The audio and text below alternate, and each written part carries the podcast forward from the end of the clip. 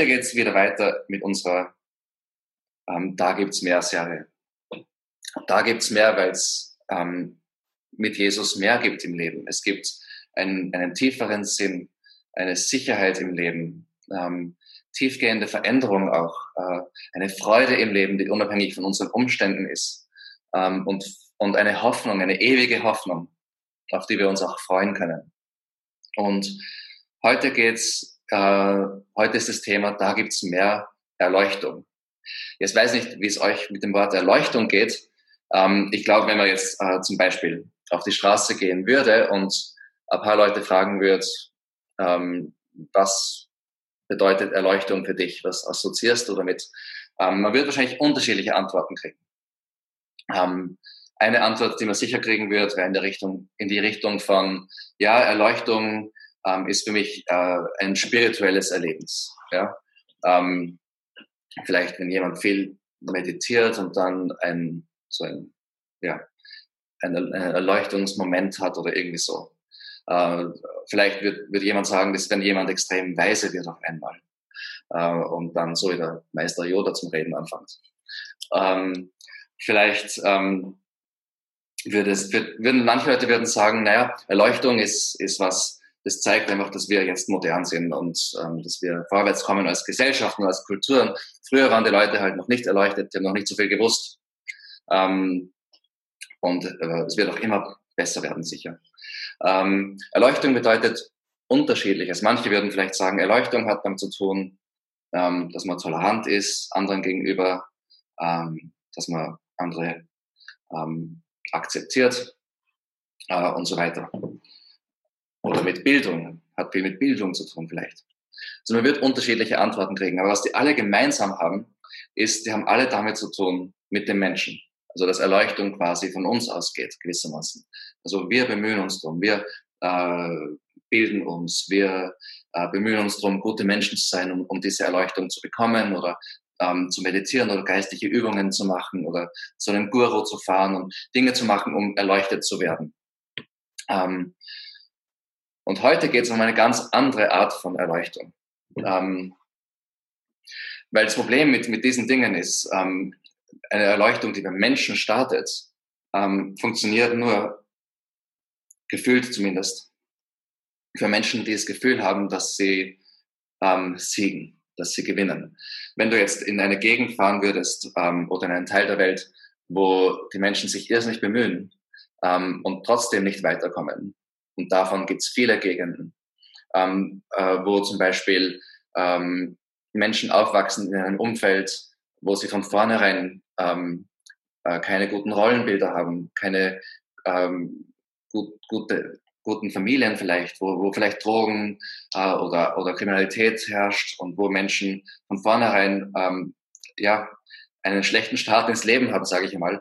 So, für solche Menschen ist eine, eine Erleuchtung, wo man sich irgendwie ähm, toll weiterbildet und ähm, toll bemüht und dann das Gefühl hat, hey, ich habe das alles gut gemacht. Äh, sowas ist für solche Leute irgendwie nicht greifbar. Die brauchen was anderes. Und wenn wir ehrlich sind, ähm, ist auch für Leute, die jetzt das Gefühl haben, dass sie Sieger sind in diesem globalen System, ähm, die Erleuchtung, von, die, die sie empfinden, gar nicht die Art von Erleuchtung, von der die Bibel redet. Wenn wir jetzt denken, ähm, ja, früher waren die Leute nicht so erleuchtet, dann sagen wir damit im Prinzip, ähm, ja, sie haben weniger gewusst früher wissenschaftlich. Ähm, und heute wissen wir mehr.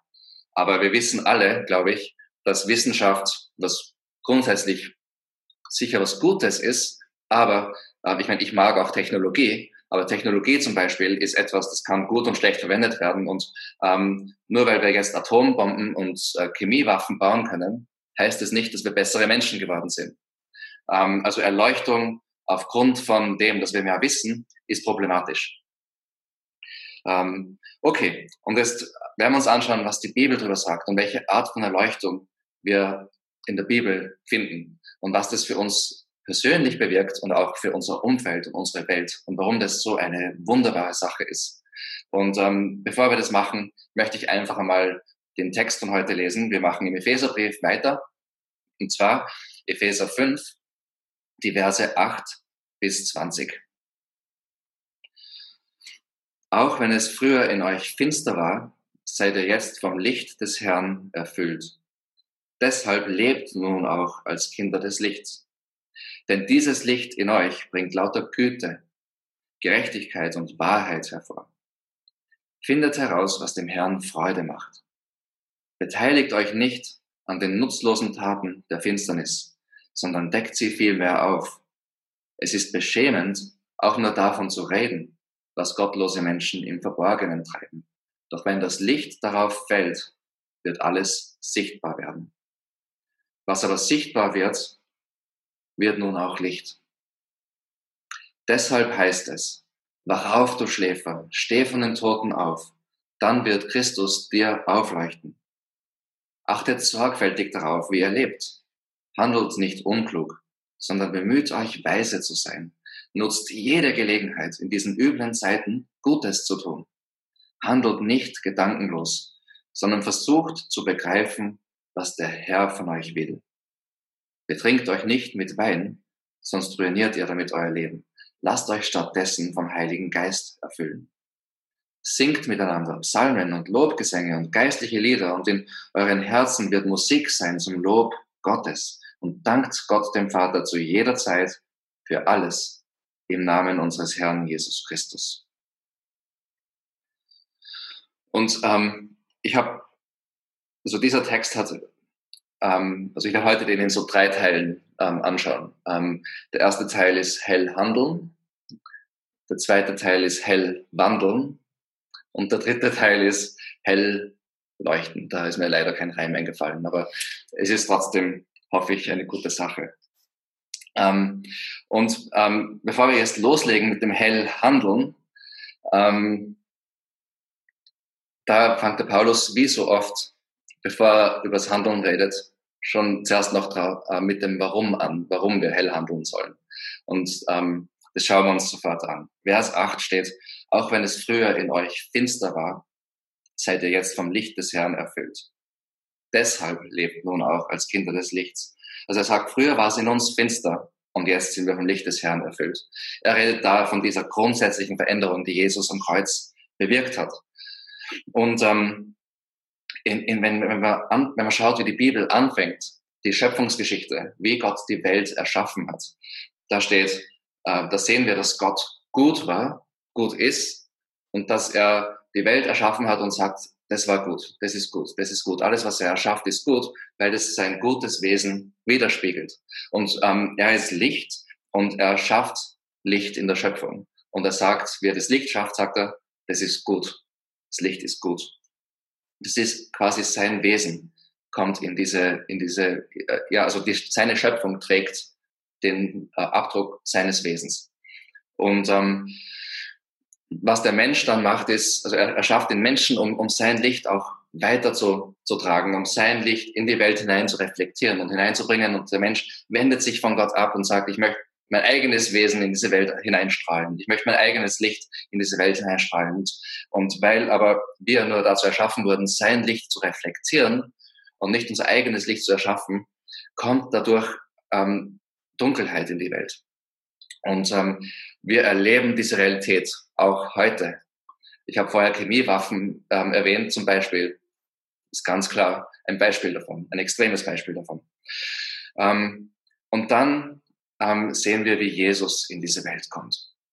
Und Jesus ist Gott und er kommt in diese Welt ähm, der Dunkelheit. Und da möchte ich die ersten Verse vom Johannes Evangelium lesen. Johannes 1, Verse 1 bis 5. Am Anfang war das Wort. Das Wort war bei Gott und das Wort war Gott. Er war am Anfang bei Gott. Durch ihn wurde alles geschaffen, was ist. Also da ist von Jesus die Rede. Und Jesus ist unerschaffen. Er ist Schöpfer. Er ist Gott. Er hat alles erschaffen. Durch ihn wurde alles geschaffen, was ist, steht da. Es gibt nichts, was er das Wort nicht geschaffen hat. Noch einmal, er ist Schöpfer. Das ist so wichtig und ihr werdet dann noch sehen, warum das so wichtig ist. Das Leben selbst war in ihm. Und dieses Leben schenkt allen Menschen Licht. Das Licht scheint in der Dunkelheit und die Dunkelheit konnte es nicht auslöschen. Dann springe ich ein paar Verse noch, ähm, jetzt lese ich von Vers 8 noch bis 12. Da ist es die Rede von Johannes dem Täufer, der Jesus quasi angekündigt hat. Da steht, Johannes selbst war nicht das Licht, er war nur ein Zeuge für das Licht. Der, der das wahre Licht ist, das alle Menschen erleuchtet, sollte erst noch in die Welt kommen. Doch obwohl die Welt durch ihn geschaffen wurde, erkannte die Welt ihn nicht, als er kam. Er kam in die Welt, die ihm gehört, und sein eigenes Volk nahm ihn nicht auf. All denen aber, die ihn aufnahmen und an seinen Namen glaubten, gab er das Recht, Gottes Kinder zu werden. Also er ist das wahre Licht, er ist der Schöpfer, der das Licht ist, der in der, ähm, wie er die Welt erschaffen hat, sein Wesen des Lichts in die Welt gebracht hat, der das Licht erschaffen hat und ähm, äh, er kommt in diese dunkle Welt, das Licht der Welt kommt in diese dunkle Welt, um Menschen das Licht zu geben, um uns zu erleuchten, um uns das Recht zu geben, Gottes Kinder zu werden. Er ist am Kreuz gestorben, ähm, weil er die Auswirkung unserer Dunkelheit auf sich genommen hat. Ähm, äh, Jesus war ganz Mensch. Er ist stellvertretend für uns als Menschen gestorben. Es ist wichtig, dass er Mensch war, damit er stellvertretend für Menschen sterben kann. Ähm, und äh, den Preis für unsere Dunkelheit selber bezahlen kann. Und gleichzeitig, Jesus ist ganz Gott. Und das ist wichtig, weil wenn irgend, irgendein Typ einfach nur so der Mensch ist, ähm, ähm einfach sterben wird, ähm, dann wäre das nicht genug. Wenn ich äh, jetzt ein Massenmörder bin äh, und irgendwer sagt, ist, ist ein extremes Beispiel, ich weiß, aber irgendwer sagt, ja, ich, ich, ich zahle jetzt ähm, 30 Euro, damit jetzt meine Schuld gelöscht ist, das wird nicht genug sein. Und ähm, äh, wir wissen, dass die, die Sünde des Massenmordes in dem Fall äh, viel größer ist als diese 30 Euro. Und wenn wir davon reden, ähm, wie sich Menschen äh, von Gott abgewendet haben, der ihr Schöpfer ist, der ihr König ist, wie sie Leid und Dunkelheit in diese Schöpfung gebracht haben, weil wir alle unser eigenes Ding machen wollen, unsere eigene Identität äh, bauen wollen. Ähm, wenn wir davon reden, diese Dunkelheit von Millionen von Menschen, ähm, diese Sünde gegen den Schöpfer, die jeder einzelne von uns hat, ähm, diese, ähm, also wenn wir davon reden, ein Mensch könnte das niemals bezahlen. Niemals. Wenn Jesus nicht Gott ist, gibt's keine Errettung. Nur wenn Jesus Gott ist, zahlt, zählt sein Tod am Kreuz genug, um für unsere Dunkelheit zu bezahlen. Jesus war Mensch und Gott, ist am Kreuz gestorben, um unsere Dunkelheit zu bezahlen, um die Auswirkung unserer Dunkelheit auf sich zu nehmen und ist in die ultimative Dunkelheit hinabgestiegen, in die komplette Trennung von Gott, dem Vater. Und weil er Gott ist, hat er das komplett abbezahlt mit seinem Leben. Und dann ist er, hat er den Tod besiegt und ist auferstanden. Und jetzt können wir teilhaben an seinem Licht und wir können die Auswirkung ähm, erleben von, von seinem Licht. Wir sind jetzt seine Kinder. Und der Paulus sagt in Epheser 5, ähm, Vers 8, dass wir deshalb auch als Kinder des Lichts leben sollen, weil wir jetzt seine Kinder sind. Kinder des Lichts. Und das ist unser Startpunkt. Wenn wir ihn aufnehmen, wenn wir an ihn glauben, wenn wir daran glauben, dass er Gott ist, dass er für uns gestorben ist, dass er unser König ist, dass er uns liebt, wenn wir da, daran glauben, dass wir diese Vergebung brauchen und wir sagen zu ihm, bitte vergib mir meine Schuld, ähm, zahl für meine Schuld ähm, durch das, was du am Kreuz getan hast. Ich nehme das Geschenk an und ich möchte jetzt als dein Kind des Lichts leben. Dann kommt er in unser Leben und verändert uns und wir sind Kinder des Lichts. Und das ist der Startpunkt für alles, was ich heute sagen werde. Und ich wollte es noch einmal wiederholen, weil auch der Paulus das noch einmal wiederholt. Und es ist so wichtig. Und wenn du das noch nie gemacht hast, dann ist auch heute nachher eine Gelegenheit, das zu tun. Okay. Das war mal Vers 8. Also wir sollen als Kinder des Lichts leben. Aber es kommt noch ein Warum in Vers 9. Da steht, denn dieses Licht in euch bringt lauter Güte, Gerechtigkeit und Wahrheit hervor. Wenn dieses Licht in uns ist und uns verändert und wir als Kinder des Lichts leben, was möchte er machen? Er möchte Güte, Gerechtigkeit und Wahrheit in uns hervorbringen. Warum? Weil das sein Wesen ist. Er ist Güte, er ist Gerechtigkeit, er ist Wahrheit. Und er möchte es in uns hervorbringen, damit wir das in unserer Umgebung hervorbringen können. Sein Licht soll uns verändern, soll in die Welt hineinstrahlen. Er will die Welt nach seinem Wesen formen. Und ähm, dann geht's weiter. Wie schaut es jetzt aus? Wie können wir hell handeln? Was ist der Startpunkt? Äh, jetzt erwartet man fast eine Liste wieder, wie wir es vor zwei Wochen gehabt haben. Mach das, mach das, mach das. Aber die kriegen wir jetzt nicht. Jetzt steht da das Allerwichtigste, das für uns der Startpunkt ist in dem Ganzen. Wie handeln wir hell? Vers 10. Findet heraus, was dem Herrn Freude macht.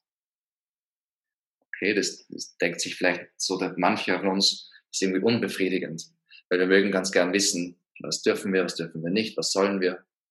Ähm, aber der Startpunkt ist viel schwieriger als nur eine Checkliste. Der Startpunkt ist, find heraus, was ihm Freude macht. Naja, aber ähm, ich möchte gern das und das machen und ich weiß, dass man das nicht machen darf, aber wenn ich das tue, dann ist halt, ist es noch erlaubt oder nicht? Das sind so, das ist nicht der Ansatz. Der Ansatz ist, macht ihm die Sache Freude. Wenn wir für ihn leben, ist es unser Startpunkt. Wenn wir Kinder des Lichts sind, macht es ihm Freude. Und wie finde ich heraus, was ihm Freude macht? Ich finde heraus, was jemandem Freude macht, indem ich eine Person kennenlerne. Da geht es um Beziehung. Wieder einmal, es geht um Beziehung. Wir wollen ihn kennenlernen. Wie lernen wir ihn kennen? Durch die Bibel, durch den Geist Gottes beim Bibellesen, dadurch, dass wir das, was wir von ihm ähm, lernen, auch umsetzen und, und in, in äh, unser, unser Leben mit ihm leben und ihn zentral machen in unserem Leben. Der Startpunkt ist von dem Ganzen ist natürlich die Bibel, weil sonst sind wir in Gefahr, dass wir unseren eigenen Jesus irgendwie konstruieren, den wir uns vorstellen und dann lernen wir ihn überhaupt nicht kennen, sondern irgendwas, was wir produziert haben. Okay, findet heraus, was dem Herrn Freude macht. Und jetzt kommt schon noch was, was wir nicht tun sollen. Also wir haben jetzt äh, äh, ein Adjektiv oder wir haben jetzt ein, ein Kriterium gefunden, nachdem wir Dinge beurteilen sollen, die wir schon tun sollen, nämlich, dass es ihm Freude macht. Und jetzt kriegen wir ein paar Kriterien, äh, die uns helfen, Dinge auszusortieren, die nicht gut sind. Und das ist jetzt Verse 11 bis 14. Ähm, beteiligt euch nicht an den nutzlosen Taten der Finsternis, sondern deckt sie vielmehr auf. Es ist beschämend, auch nur davon zu reden, was gottlose Menschen im Verborgenen treiben. Doch wenn das Licht darauf fällt, wird alles sichtbar werden. Was aber sichtbar wird, wird nun auch Licht. Deshalb heißt es, wach auf, du Schläfer, steh von den Toten auf, dann wird Christus dir aufleuchten. Ähm, in der aktuellen Lage ist mir natürlich sofort ähm, ein Bild in den Kopf gekommen, nämlich ähm, wir wissen, ähm, jetzt wissen es alle Virologen, wir kennen uns jetzt alle blendend aus mit dem Virus und wir wissen, wenn äh, ein Virus äh, oder halt zumindest viele Viren, also vielleicht nicht doch nicht so ein Virologe, jedenfalls ähm, dem Sonnenlicht ausgesetzt ist ja, und da viel UV-Strahlung draufkommt, dann tut es dem Virus nicht gut. Okay, zumindest so viel kann man sagen.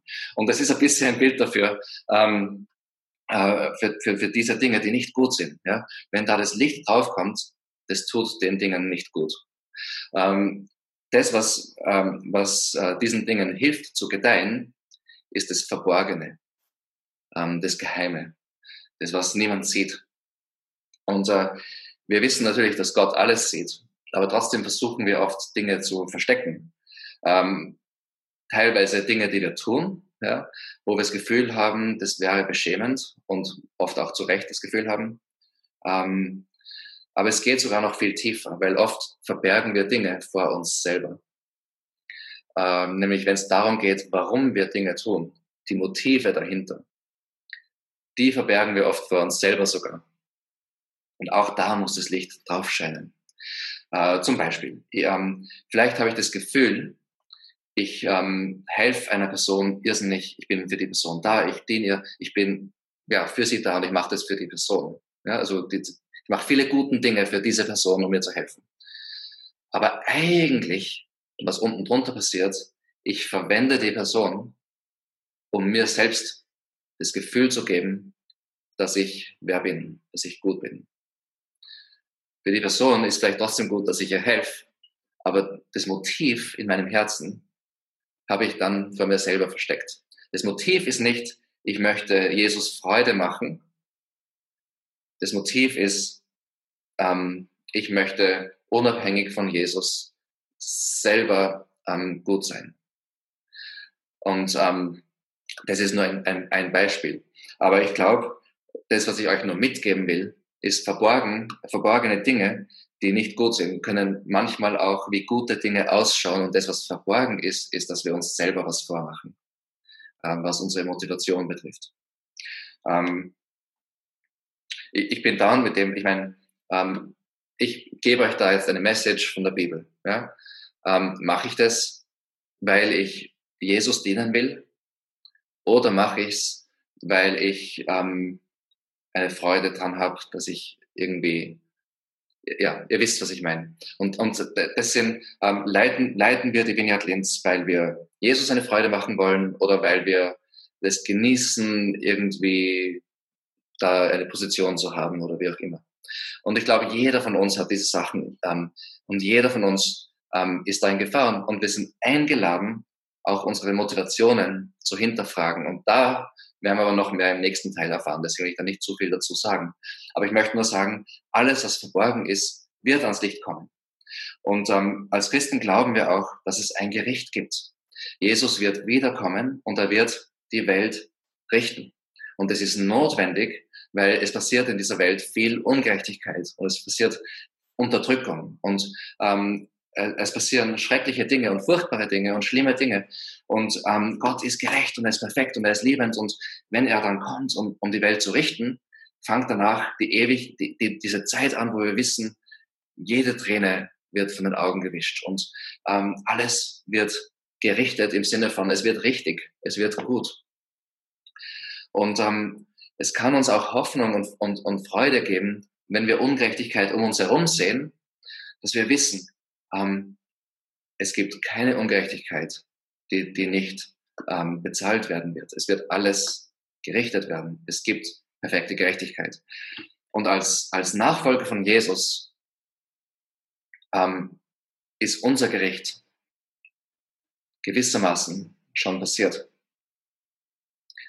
Weil auch alle Dinge, die wir ähm, gemacht haben, machen, ähm, alle Gedanken, die nicht gut sind und so weiter, sind alle schon ähm, bestraft worden auf gerechte Art und Weise. Jesus ist dafür gerichtet worden. Das heißt, wir können jetzt diesem Gericht, wenn Jesus wiederkommt, eigentlich mit Freude und Zuversicht entgegensehen, weil dann endlich ähm, perfekte Gerechtigkeit geschehen wird. Und weil dann endlich auch wir ähm, Jesus von Angesicht zu Angesicht sehen werden und angekommen sein werden. Alles, was verborgen ist, kommt ans Licht. Aber verborgen ist nicht das Einzige, was da jetzt vorgekommen ist. Da ist auch nutzlos vorgekommen. Nutzlos. Ähm, was ist nutzlos? Naja, ich meine, wir, wir, ähm, wir so oft ähm, füllen wir unser Leben mit Dingen, um uns irgendwie gut zu fühlen vielleicht ähm, ein, ein, ein Erfolg in der Arbeit, ein Erfolg ähm, bei verschiedenen Dingen. Und wir gehen von Erfolg zu Erfolg vielleicht sogar und bei jedes Mal denken wir, ah, endlich haben wir das erreicht und dann nach einer Zeit merken wir, hm, es stellt mich nicht zufrieden, ich muss noch was anderes erreichen. Ähm, vielleicht ist es mit Konsumverhalten, du, du kaufst dir was Schönes, du freust dich dran, zwei Wochen später ist auch nicht mehr befriedigend und du brauchst wieder was anderes. Ähm, vielleicht ist es mit ja, mit vielen, vielen Dingen des Lebens ähm, passiert diese Dynamik. Und im Endeffekt ist es so, dass wenn wir nicht für, für, für Gott leben, wir sind dafür erschaffen worden, für ihn zu leben und uns an ihm zu orientieren. Wenn wir das nicht tun, dann, äh, wenn wir das schon tun, dann haben alle anderen schönen Dinge ihren richtigen Platz in unserem Leben und wir ähm, können neue Sachen, die wir kaufen, auch genießen, uns dran freuen, aber wir suchen nicht eine gewisse Befriedigung aus dieser Aktivität, die wir eigentlich nur von Gott holen können, weil, weil wir das von Gott bekommen. Und dann können wir die schönen Dinge des Lebens auch genießen. Aber wenn wir versuchen, unabhängig von Gott, diese, äh, die schönen Dinge des Lebens dazu verwenden, ähm, Dinge zu erhalten, die wir nur von ihm bekommen können, dann führen wir im Endeffekt ein nutzloses Leben und es wird sich auch nutzlos, nutzlos anfühlen, weil wir nie ankommen, weil wir immer das nächste versuchen zu, zu kriegen. Und das ist irgendwie, ja, irgendwann, ähm, und die Bibel redet auch viel davon, ähm, haben wir dann das Gefühl, egal was, was wir versuchen, es dreht sich immer alles im Kreis. Was bringt das alles? Das Leben hat eh keinen Sinn. Nutzlos. Und ähm, Gott möchte nicht, dass wir nutzlos leben. Er möchte, dass wir ähm, so leben, dass unser Leben einen Nutzen hat, einen Sinn hat, eine Freude hat. Dass wir ihm Freude machen, bedeutet auch, dass wir Freude haben. Hell handeln.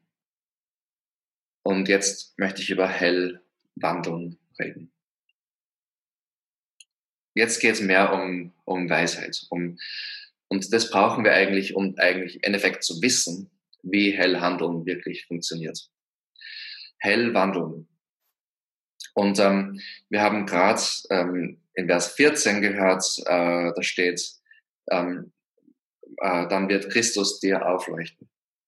Und jetzt geht es in Vers 15 weiter, wie das dann ausschaut. Da steht, achtet sorgfältig darauf, wie ihr lebt.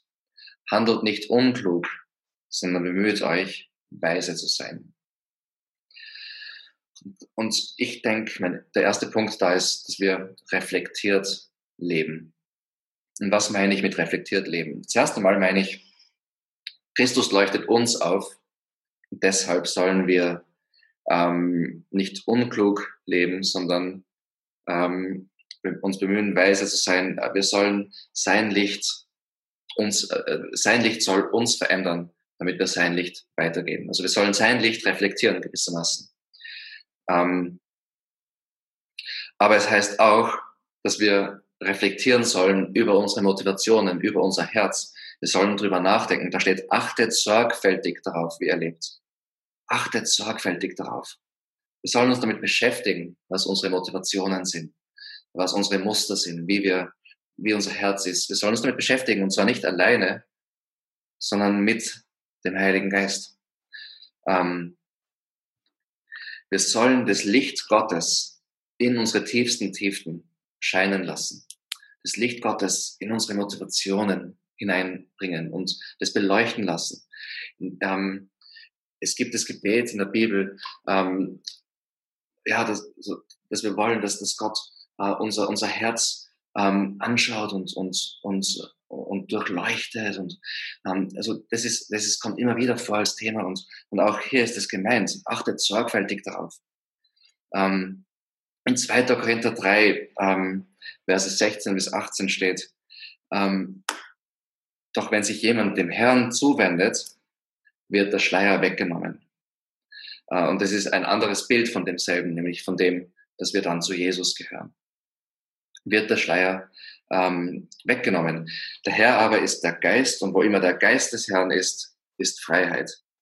Von uns allen wurde der Schleier weggenommen, so dass wir die Herrlichkeit des Herrn wie in einem Spiegel sehen können. Mich hat es früher immer verwirrt, weil wenn ich in einen Spiegel schaue, sehe ich ja mich selber. Und das sollte eher ein Fenster sein, damit ich die Herrlichkeit des Herrn sehen kann.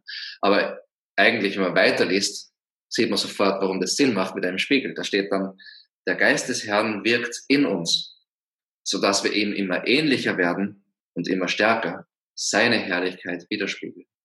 Das heißt, wie wir sein Licht in unser Herz hereinlassen, wie wir ihn uns verändern lassen, wie wir ihm ähnlicher werden, dann bedeutet das, dass wenn wir in diesen Spiegel schauen, wir immer mehr ihn erkennen, weil das, was wir sehen, ihn reflektiert. Wir werden mehr wie er. Das heißt, die Reflexion, die zurückkommt, ähm, widerspricht mehr ihm und seiner Herrlichkeit.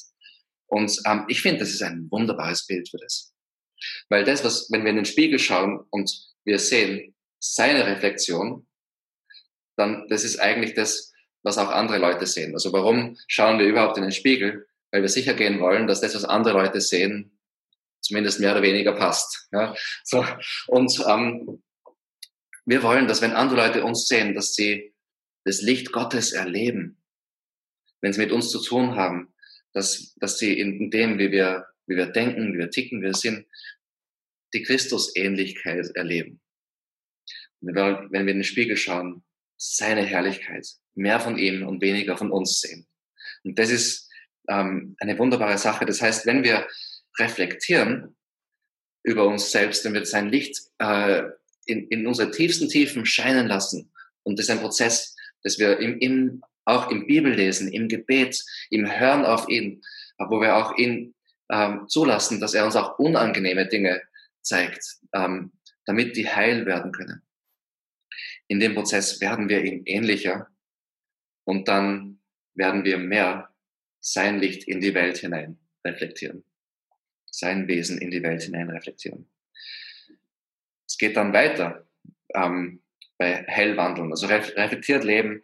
Dann Vers 16, wir sollen die Zeit nutzen, die wir haben. Nutzt jede Gelegenheit in diesen üblen Zeiten Gutes zu tun. Ähm, jede Gelegenheit. Wir haben nicht viel Zeit, um, wie Jesus sagt, Schätze im Himmel anzusammeln. Ja? Unser Leben hier ist kurz. Vielleicht ist 100 Jahre, vielleicht ist 80 Jahre, vielleicht 30 Jahre. Aber auch wenn es 1000 Jahre wäre, wäre es kurz im Vergleich zu der Ewigkeit, die auf uns wartet. Ähm, der, ich, manche von euch, viele von euch wahrscheinlich, jeder von euch, ich habe es schon öfters erwähnt, ähm, hat das schon gehört ähm, von mir, einfach wie ich das aus den Augen verloren habe zeitlang und irgendwie auf meine Pension hingelebt habe. Ich war erst Mitte 20.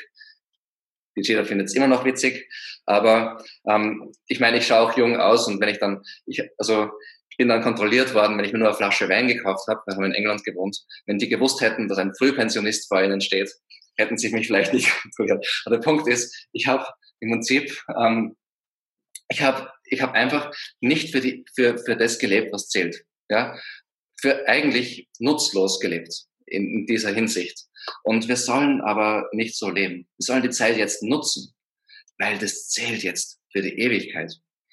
Ähm, der, Francis Chan, Chan ist ein äh, bekannter ähm, Prediger. Äh, der hat einmal in einer Predigt, die ich gehört habe, so ein Bild äh, von einem Seil erwähnt. Und äh, ihr kennt alle diese Tourenseile, ähm, wo dann hinten ist meistens so ein Stück Plastik so am Ende vom Seil. Äh, und er sagt, stell dir vor, dieses Stück Plastik da ist quasi dein Leben. Ja, vielleicht 100 Jahre oder wie auch immer. Und dann, das Seil, das Seil geht dann mehrmals um den Tur Turnsaal herum. Das restliche vom Seil ist das ewige Leben, das auf uns wartet. Es geht mehrmals um den Turnsaal herum und dann beim Fenster raus und dann irgendwie bis zum Horizont und in die Ewigkeit hinein. Und ähm, die meisten Leute leben so, und die Christen sogar leben so, als wäre das Anfangsteil vom Seil das einzige, das es gibt. Und das ist ja irre, eigentlich, wenn man darüber nachdenkt. Die Zeit, die wir jetzt haben, ist dazu da, damit wir investieren können in die Ewigkeit. Ähm, wie Jesus sagt, Schätze ansammeln im Himmel. Ähm, und wenn wir das verstehen, dann werden wir andere Entscheidungen treffen. Das hilft der Weisheit in unserem Leben. Ähm, das hilft dem Hellwandeln. Ähm, es geht noch weiter. Vers 17. Da steht, wir sollen den Willen Gottes verstehen. Handelt nicht gedankenlos, steht da, sondern versucht zu begreifen, was der Herr von euch will. Weisheit bedeutet nicht äh, so wie ein, ein, ein Navi im Auto, das das sagt, bieg links ab, bieg rechts ab, fahr geradeaus.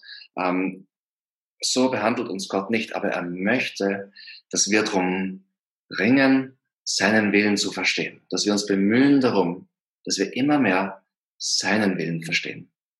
Ähm, wenn er uns einfach sagen würde, links und wir biegen links ab, hätten wir von seinem Willen eigentlich gar nichts verstanden. Weil, okay, wir wissen, er möchte jetzt, dass wir links abbiegen, aber es hätte beziehungstechnisch nichts verändert.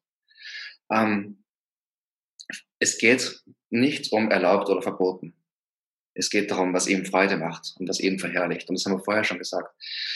Es gibt Dinge in der Bibel, die ganz klar formuliert sind, die uns, ja, die wir nicht machen sollen oder die wir schon machen sollen. Und es ist hilfreich und es ist aus Gottes Gnade, dass uns diese Dinge gibt.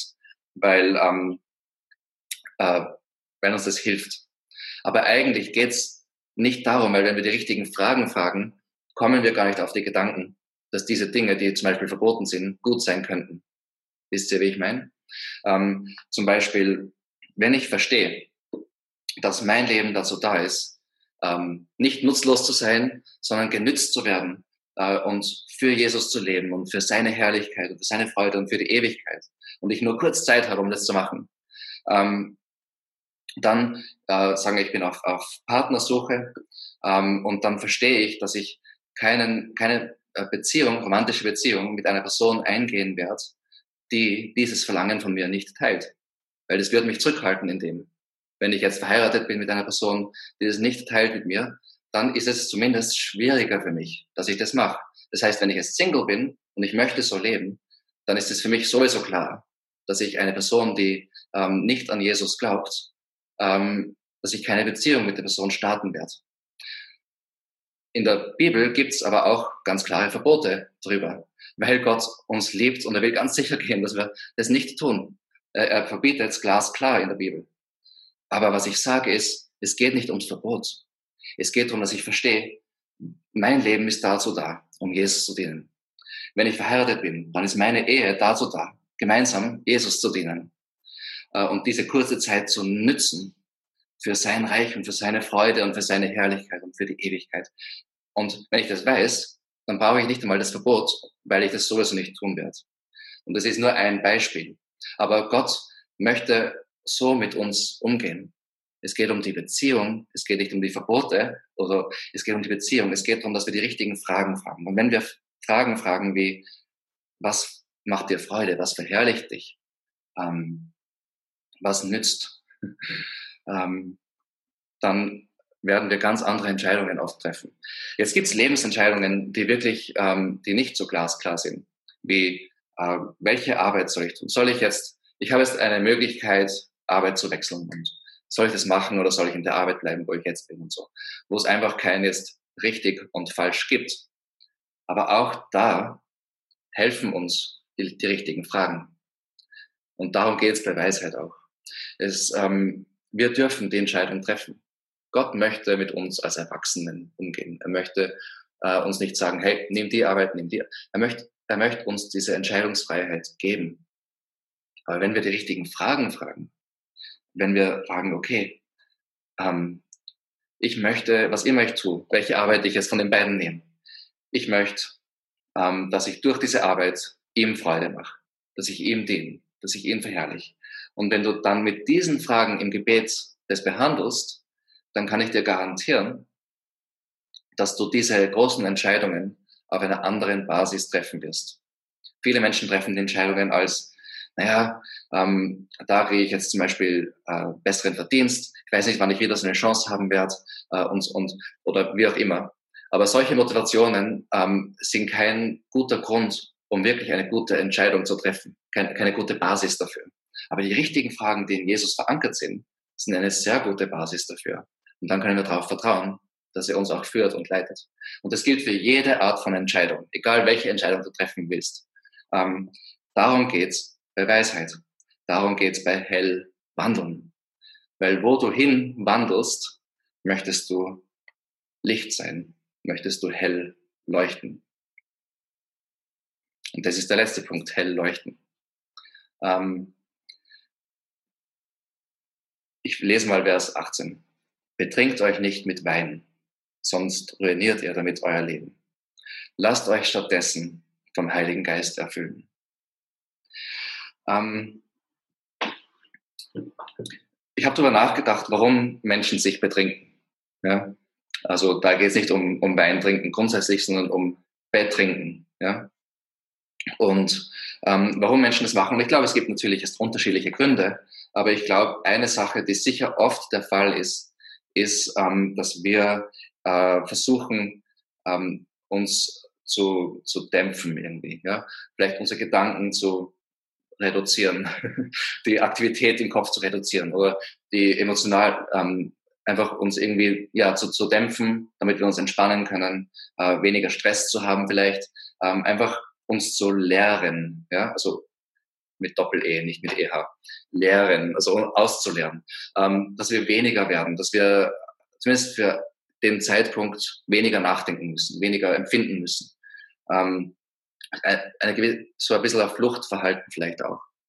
Ähm, ich glaube auch, dass es damit zu tun hat, vielleicht ist in unserem Kulturkreis ist weniger mit Alkohol, aber mit anderen äh, bewusstseinsverändernden Substanzen, dass das auch eingesetzt wird, um äh, spirituelle Erlebnisse zu haben, ja, herbeizuführen.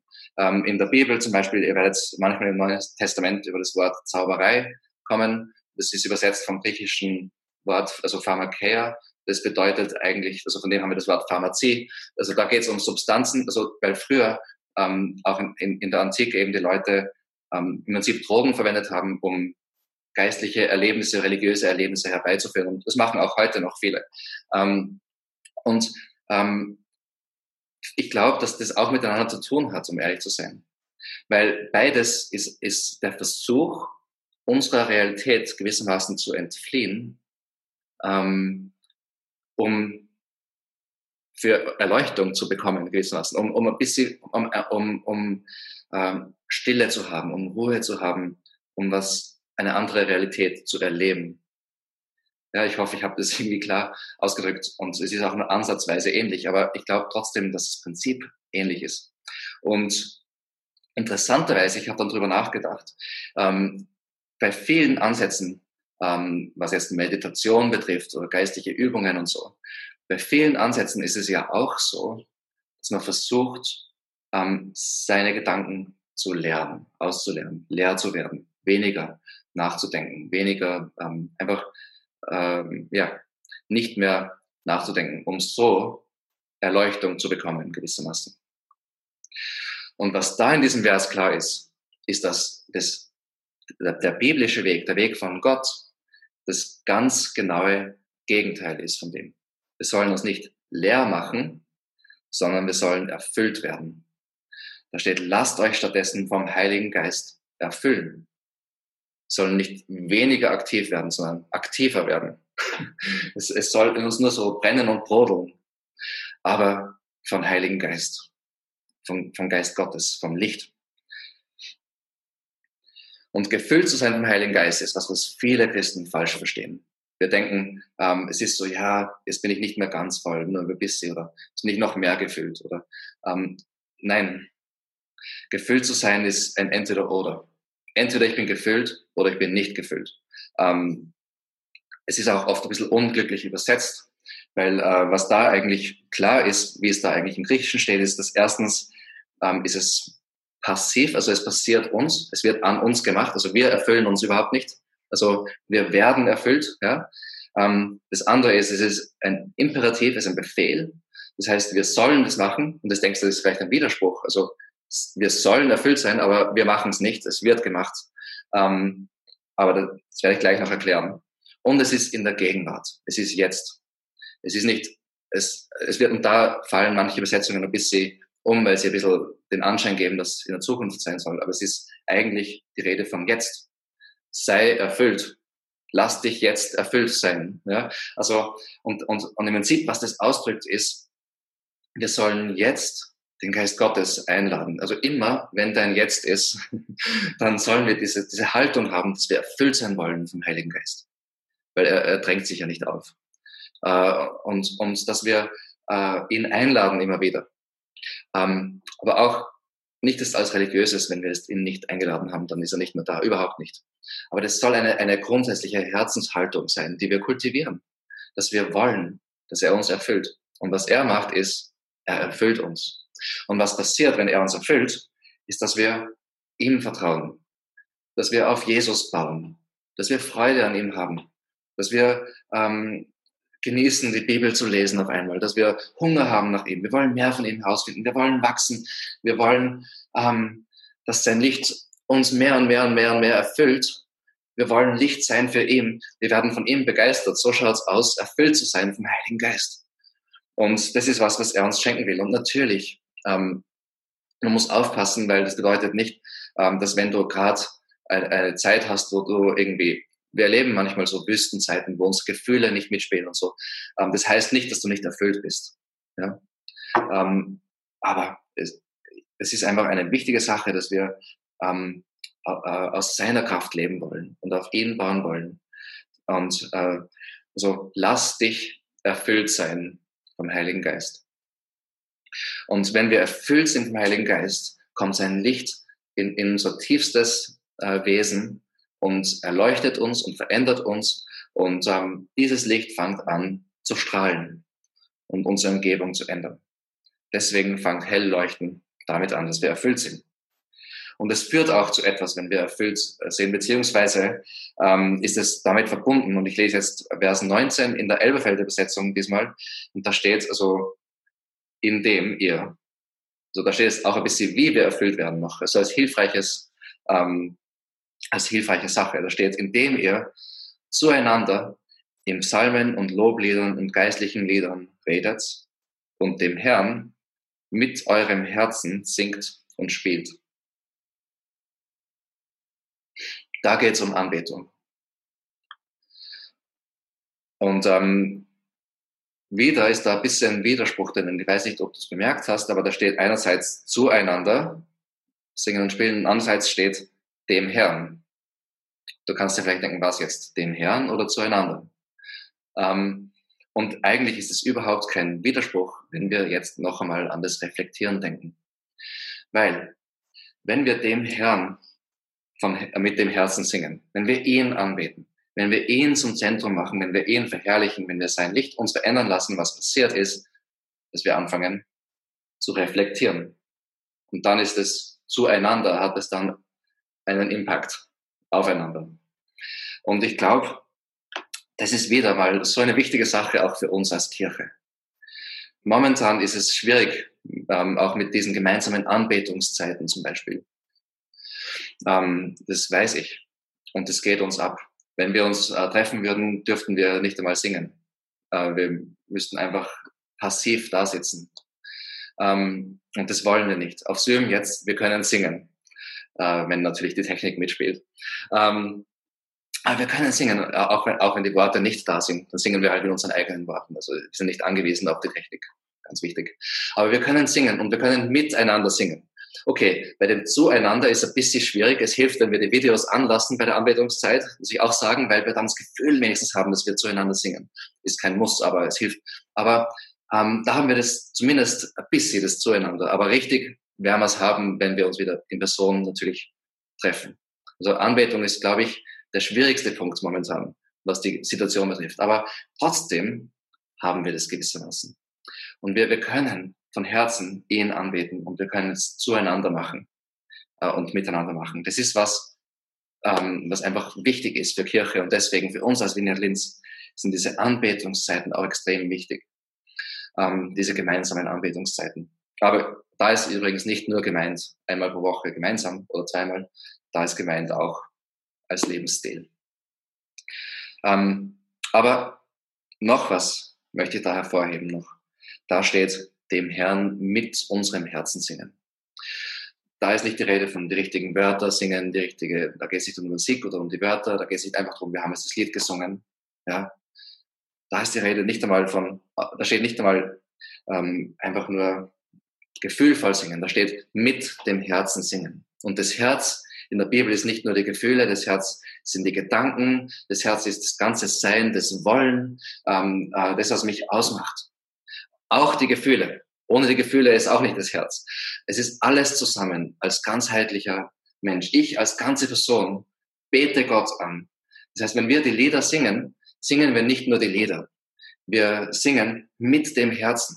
Ich, ich, ich ähm, war schon manchmal in Treffen, wo ähm, manche Leute sind halt da ein bisschen mitgemacht bei der Anbetungszeit, andere sind ein bisschen herumgesessen, drüben haben welche getratscht, da hat wer irgendwie begrüßt dort ist wer gesessen, hat am Laptop irgendeine E-Mail geschrieben und das finde ich absolut furchtbar, sowas. Ich möchte es nicht in der Vineyard Linz. Wir wollen, dass wenn wir in der Vineyard Linz Anbetungszeiten haben, dass wir alle mit dem Herzen dabei sind und ihm die Ehre geben und ihm, ähm, ihn anbeten mit allem, was wir sind. Und das bewirkt auch, dass wir zueinander und miteinander ihn anbeten. Und das ist eine wunderbare Sache, wenn da diese Leidenschaft im Raum ist und wir gemeinsam das machen. Okay, also hell leuchten aus der richtigen Quelle heraus, ja, also erfüllt sein mit Heiligen Geist. Anbetung ist zentral und dann ähm, Dankbarkeit ist wichtig. Ähm, dankt Gott in Vers 20, dankt Gott dem Vater zu jeder Zeit für alles im Namen unseres Herrn Jesus Christus. Wenn ich in ein Geschäft gehe und mir AirPods kaufe ähm, und dann komme ich heim und denke mir, wow, ich bin so dankbar für diese AirPods, so toll, ich bin echt dankbar wirklich super.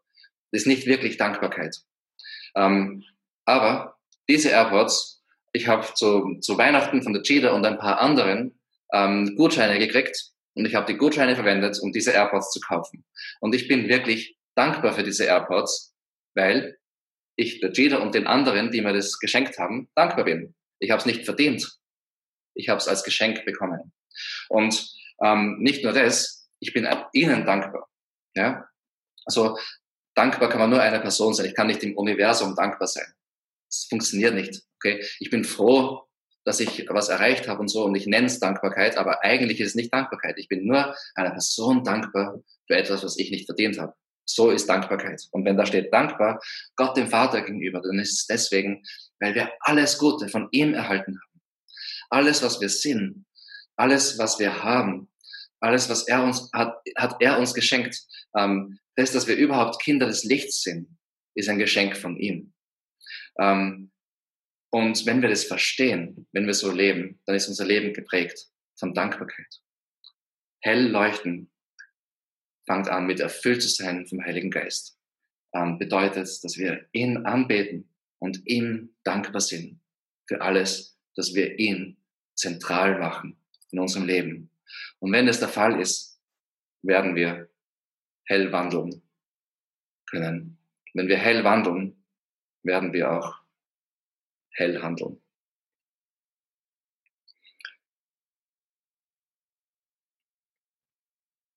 Wach auf, du Schläfer. Steh von den Toten auf. Dann wird Christus dir aufleuchten. Ich möchte beten.